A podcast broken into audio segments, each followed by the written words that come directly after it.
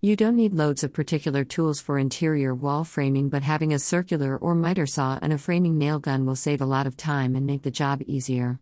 We were particularly fortunate as our grandson Caleb is a framer, and as I mentioned in previous posts, he came with a short time frame to help but had a wealth of knowledge and all the tools we required.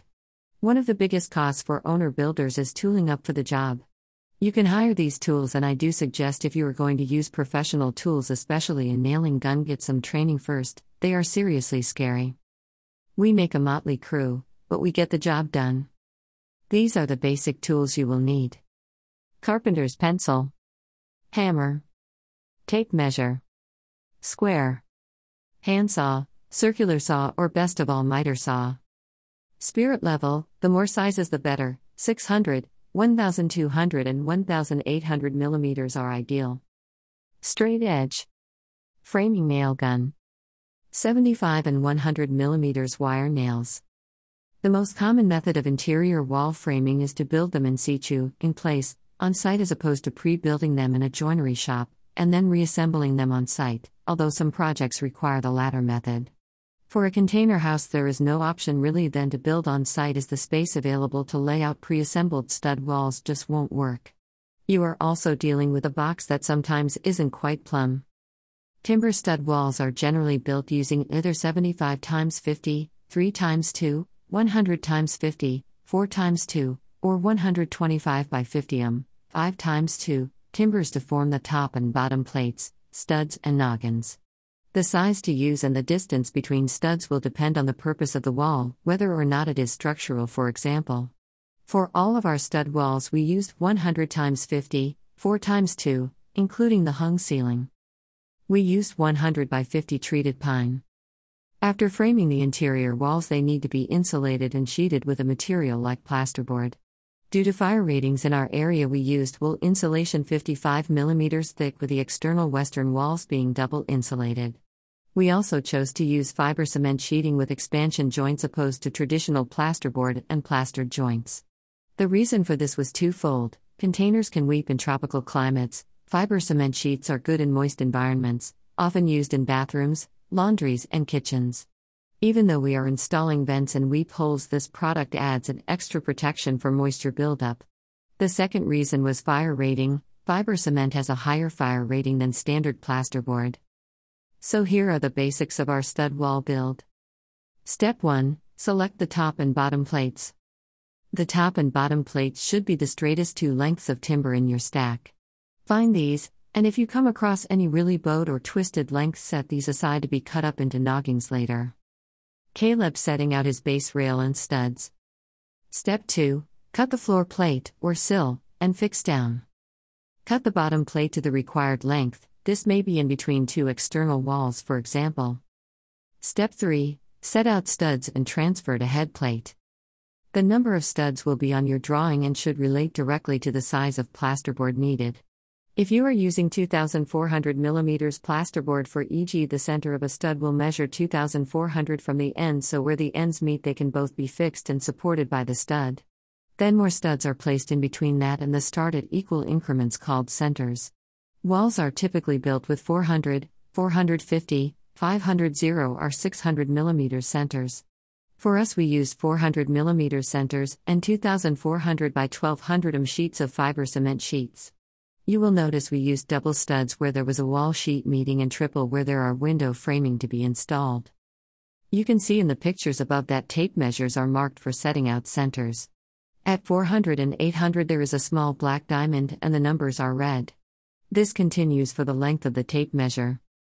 There will be a stud at each end, mark out the rest of the stud centers on the floor plate, and lay the top plate on it and mark that at the same time.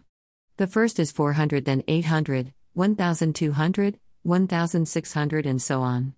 Many container builds turn the studs sideways so they can gain extra width and length in the room space. We opted not to do this so that we stayed within the Australian building regulations.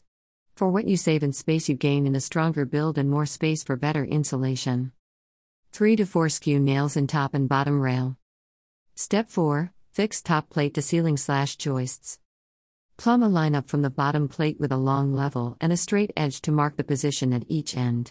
With the top plate laid on the bottom plate, measure down from the ceiling to get the length of the studs required at each end. I add 3 to 4 millimeters to the measurements and cut two studs. Step 5 Cut and fix studs. If the floor and ceiling are level, the studs could be cut to the same lengths, otherwise, they'll each need to be measured and cut individually. Take a list of all the measurements needed. Cut all the studs in one hit, label slash number each one as you cut it. Measure twice, cut once, Rob said it was his pleasure to play laborer to grandson Caleb. Fix them all in place. 75 to 100 millimeters round head wire nails are fine if you don't have a framing nail gun. Three or four skew nailed into the top and bottom of each stud. Step 6 Cut and fix noggins slash bridging. The noggings, blocking or bridging as they are sometimes called, are fitted to add strength and carry edges of the plasterboard between studs. The height they are fitted at will depend on the size of the boards, 900 wide boards, and the noggings need to be 900 mm off the floor, to the center. 1200 mm boards, and they need to be 1200 and so on. All the studs should be level, but may bow a little, so get a cutting list for all the noggings by measuring the distances in between them down where they're nailed to the base plate. That way, when they are fitted at the right height, they'll help to straighten up the studs. All framed up showing our spacing of studs and noggins clearly on the rear wall prior to insulation.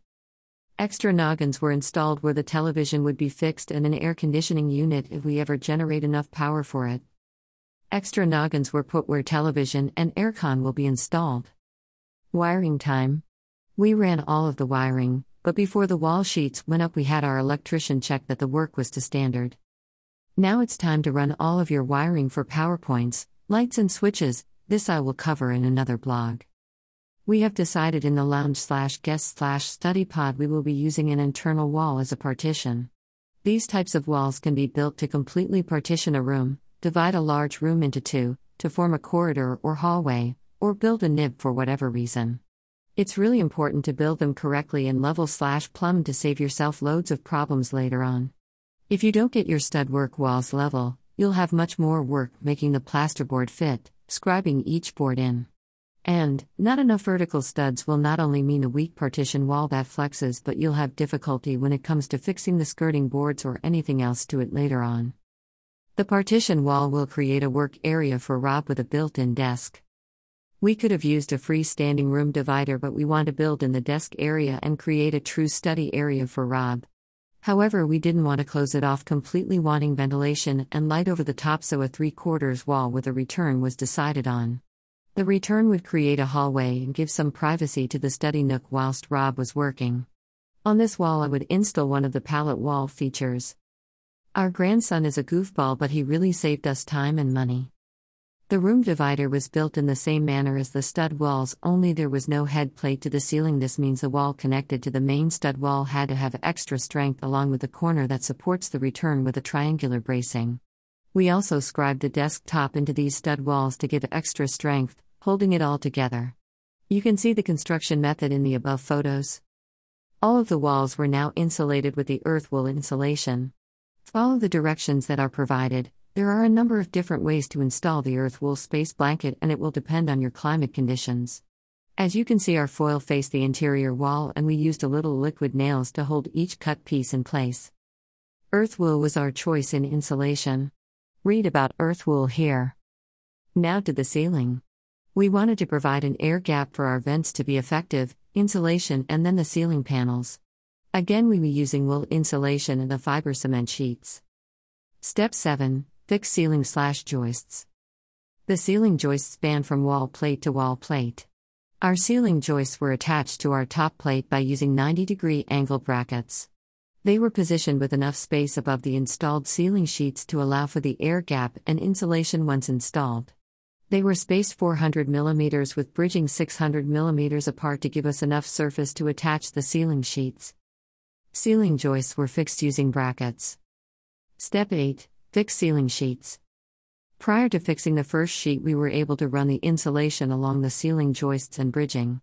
Our insulation was in continuous lengths. If yours is in batons, you will need to install as you put the ceiling in. The first sheet was cut to size, and using a timber brace, it was held up and nailed in position. The joining strip was inserted, where the next sheet slid into, and the fixing of repeated. Remember to cut your holes in the ceiling for your light fixtures and remove any insulation from around the light's electrical connections. Ceiling sheets going in. Holes cut in the ceiling for light fixtures. Step 9 Fix wall sheets. Our wall sheets were cut to height placed against the wall and nailed off, inserting a vertical joiner strip as we went. We were using full sheets cut to the height of the wall. This meant we only had vertical joining strips and very little waste in the sheeting. The partition wall was finished in plywood. I wanted a point of difference with this wall, the return would be in the recycled pallet slats, so I wanted to continue the warmth of the timber feel. Apart from that, I had a project in mind, and the beautiful swirls of the plywood would be perfect. Read about this special project here. Step 9 Finishing Touches. The finishing touches were to install quad moldings as cornices and a flat 12 mm thick board as the skirting. Around the partition wall and the other feature wall, we used stained timber to keep the theme. A simple quad molding was used for the cornices. Timber skirting boards were fixed after the floating floor was installed. Now, I haven't mentioned the window and door insulation that will need to be a whole new blog. We would love to hear how your container house project is coming along. You can share comments and photos below, smiley face, down pointing finger.